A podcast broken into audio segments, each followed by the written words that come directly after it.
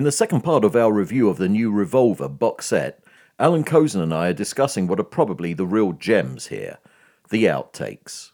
I'm Richard Buskin, and we're Buskin with the Beatles.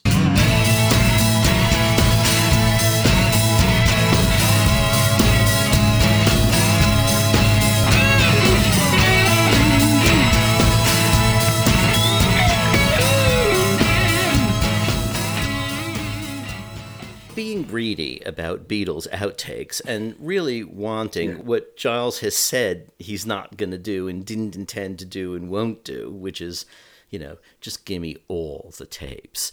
Um, right. Yes. Uh, Let us mix them. But the thing is, you know, so we have two discs of outtakes here, and they could fit on a single disc.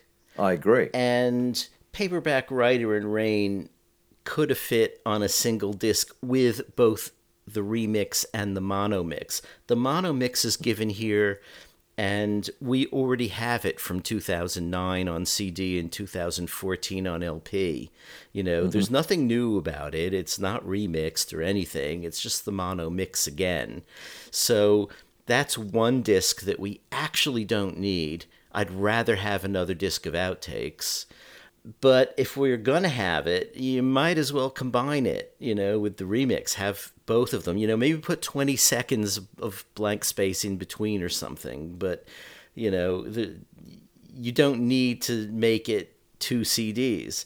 Um, and Paperback Writer and Rain, or at least the remix or the original, um, yeah. I don't think they both would fit on a disc with both the mono and the remix, but right. um, but at least one pair of them would fit there. And we really only, if we're talking about new stuff, we really only need the remixes of those because, again, the mono came out in 2009 on Past Masters.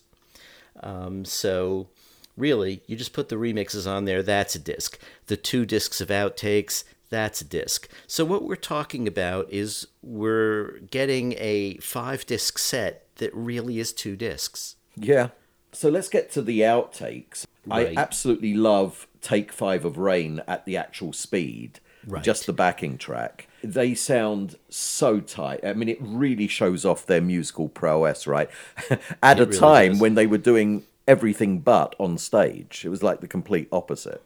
Yeah. And Your Bird Can Sing, take two, right? Right. Now, on Anthology, we have the giggling version. Right. And here he's basically separated it out because that was a hybrid. where did the giggling come from, actually? I don't know. You know, they were trying to do a vocal take and did the giggling thing, and in a way, I'm surprised they kept that. I'm glad they kept it. It's it's it's infectious. Do you think this is two different vocal takes against the same backing track? That that's what they did at the time. Yeah, I think so. I think it's two different vocal takes against the same backing track, and I guess on Anthology we got them both. Right. Now here we get them separate, and I have to say the one without the giggling, it's kind of interesting. It's it's a pop version rather than a rock version of that song. And to me, it sounds like how the Byrds would have done exactly. it. Exactly. Yeah, completely like the Byrds. Yeah. yeah. Yeah, it's very very smooth, isn't it? Mm-hmm. But I really like what you know what they eventually came up with, which was that twin leads.